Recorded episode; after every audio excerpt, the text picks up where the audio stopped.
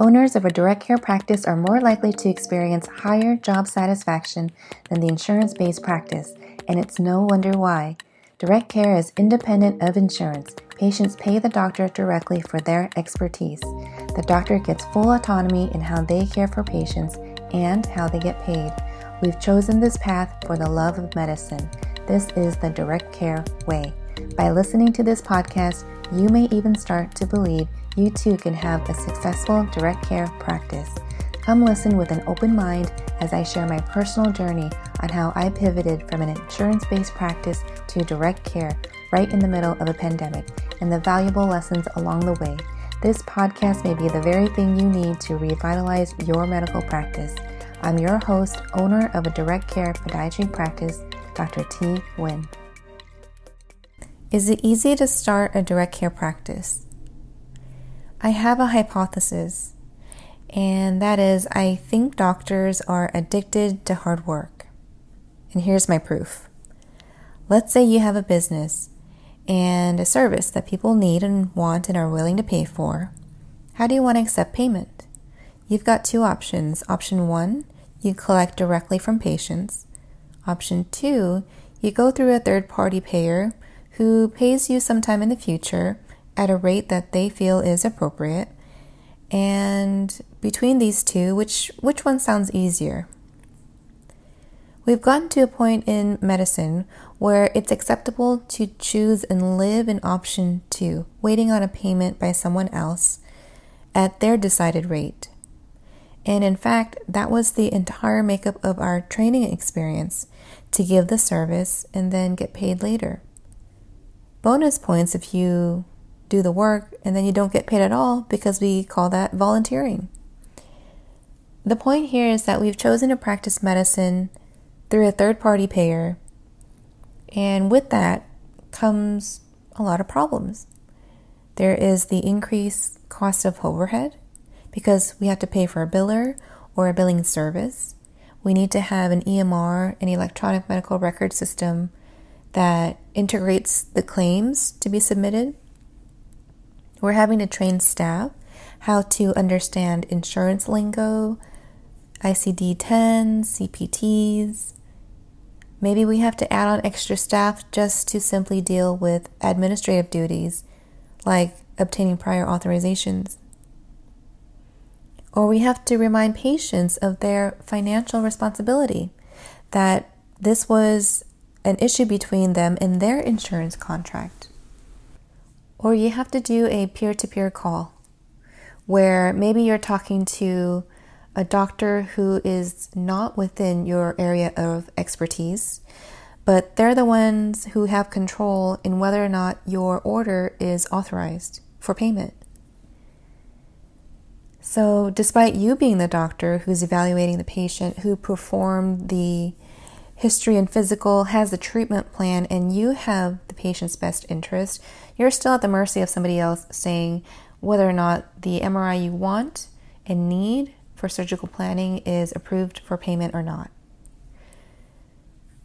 The purpose of insurance in the beginning of time was to provide financial protection in case of unplanned medical emergencies like a stroke, a heart attack, car accident, human accidents, and so on. This is like property insurance. It's good to have and it serves a good purpose when you need it. But in most of medicine, in preventive care and elective care, we all see that the system is getting out of hand. When I was in the hospital giving birth to my daughter in 2018, I was told I couldn't bring in any of my home medications and that whatever I was taking at home will be uh, transferred from the pharmacy because the pharmacy needed to be the one dispensing my medicine. So, even something as simple as Tylenol. So, Tylenol, a pill purchased at the store, is about 12 cents. But if it goes through the hospital system, through their pharmacy, and then dispensed to me, that's $15 for that one pill. This has been considered a normal way for hospital business, for hospitals to bill that way and to practice. And ultimately, if patients can't pay, they're sent to collections. And they really didn't have much of a say in the stuff that was ordered for them, the doctors that were consulted, uh, whether those doctors were in or out of network, and so on. So there's a lot that patients didn't have control of in the way of getting medical care in the hospital setting through insurance. And if you ever got a bill from insurance or a hospital and you see the actual numbers and you see a line that was written off and then another line of the contracted amount, and then another line of your responsibility, and then another line that says what the insurance paid for. Like, it's very confusing. It's confusing for me, so I can't even begin to imagine what it's like for a consumer, someone who's not even in medicine. So, here's some interesting data. For Americans, two thirds of all personal bankruptcies are due to medical bills. And then half of those who filed for medical bankruptcy cited hospital bills as the most considerable expense. And that's pretty obvious. Hospitals need to make a profit to stay open, to pay for staff, but they are also being paid by the insurance companies. And when you're getting paid by insurance companies, you may put your rate at 150% or 200% of what you'll actually get back. And that's also normal practice. So when I was insurance based and I contracted with insurances, I would put my rates at above 150% or 200% above what Medicare allowable was. And this was a really weird game. This was recommended to me by uh, the professionals, the billers, and consultants. And I couldn't even write off what wasn't given to me because that's considered uh, imaginary money. So I couldn't even write that off as a tax write off. Even though, even though my prices were my prices. So ultimately, I had no control over the cost of things, even through insurance. So I'm sure you have your own personal experience with using health insurance, how frustrating that was. So I don't need to dive deep into the problems of health insurance in itself. I'm really here to talk about is it easy to start a direct care practice? And we're at the point where this is the next option, or we quit medicine altogether because the insurance way is not working. Cost of things are expensive. It's, expensive for the consumer, the patient who is paying for not just the deductible, but the monthly expenses of having health insurance.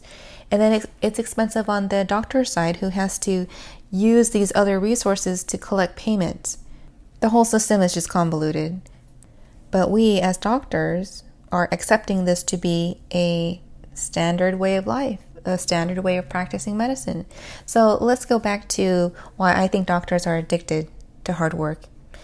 Let me ask you this Does it make you feel uneasy if your schedule is not completely full or double booked? Do you find yourself needing to be busy in some way because quiet time seems like such a luxury and maybe we just don't appreciate quiet time yet it feels uncomfortable not to be busy? Or do you feel that when an answer is too simple, it gets you a little confused? Like you're skeptical, you doubt yourself, or you don't think that's really how things work? Direct care is very simple. This is how it works. You solve a person's problem, you name your price, and then the person pays for it. I don't know if business can get any simpler than that. We do it all the time in other industries. We go to the grocery store, we have a budget, we can shop around, we can decide if we want to get the good mac and cheese or the generic mac and cheese. And then we go to the cashier and they ring it up and there's a price tag and you pull out your money and you pay it. You don't sit there and haggle and negotiate or say, why are things so expensive? So, going to the grocery store and seeing a price tag is a normal way of business practice, and medicine is not like that. And I think that's a big part of why the cost of medical care is so expensive because it's so hidden. And direct care is a movement away from price confusion, it's moving into price transparency. And price transparency helps healthy competition, marketplace competition. So When patients know the price of things, they are in control in how they spend the dollars. But right now, we don't have that. Insurance are shielding people from the price of things, and that's why big facilities, hospitals can price what they price. Nobody really knows until the bill comes. So I'm telling you, direct care is really easy to set up. And here's what I learned when I moved out of the insurance practice. Number one, we, doctors, humans, we like to make things complicated. Number two, we complicate things by filling our minds with doubts. And sometimes you just need to pay for professional help to shut it up. And then number three, we can learn the business stuff. It's easier than the medical stuff. So in direct care, we're not in the game of quantity, see more, make less. That's the current trend of things. That's not sustainable. That's why I got out of it. Direct care is actually you see less and you make more, and you have a life outside of charting, outside of the office. When you lead a quality life, you can also give quality service. The insurance model is hurting doctors, it's making us stay busy, but we're having to see more for less.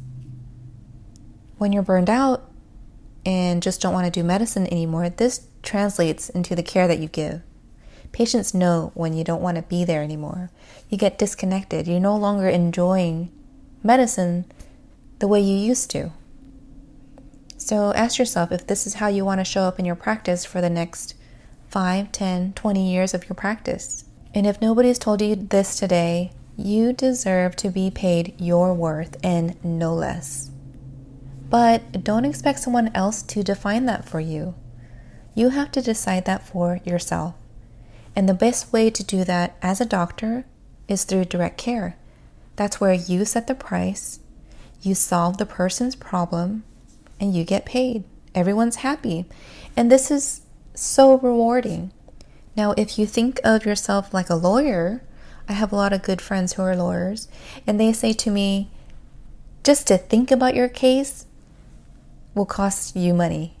So they don't even have to solve your problem and they have an hourly rate just for their time. Time is valuable. So we have to start thinking about our time as doctors is valuable, especially the time we put into preparing for the day, reviewing the chart, preparing for surgery, and then the aftercare that we think about the patient, things that we could have done better on, all of these things that require our mental brain space.